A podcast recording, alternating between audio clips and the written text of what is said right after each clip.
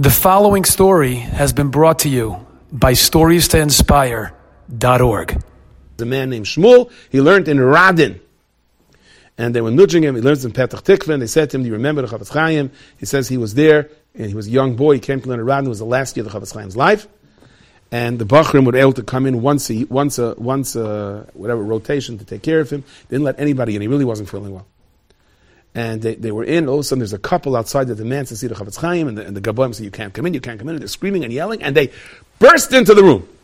He says, "I was there." He said, "The man says," and the woman had a baby, and she puts the baby down on the couch, and she screams at the Chafetz Chaim. She says, "Shem gave me this baby.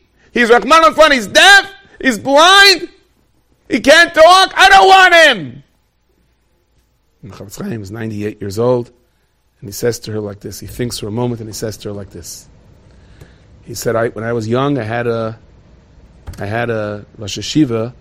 That's what Chafetz Chaim says. A Maggid Shiur. His name was of Shloima. Shloima was a tzaddik nizga. And after 120, straight up, they gave him such a Gan Eden you can't imagine.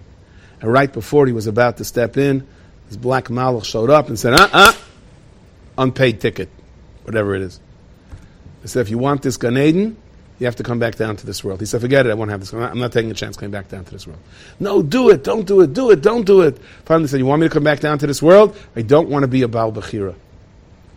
I, will come back, I'll do my time. I don't want to be someone that could blow it again by doing the wrong thing.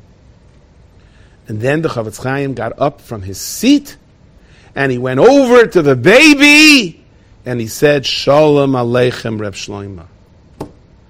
And the mother picked up the baby and kissed the baby on the forehead and said, I'll take him, and they walked home. The Eibishter should protect us. It doesn't have to be that drastic. But if you can see, and you can hear, and you can talk, and the Shem said you should continue to be able to do so for the rest of your life, there's also a very good reason why you're here. And the problems in your life are the brachas and the oxygen and the Yeshua. Take care, everyone.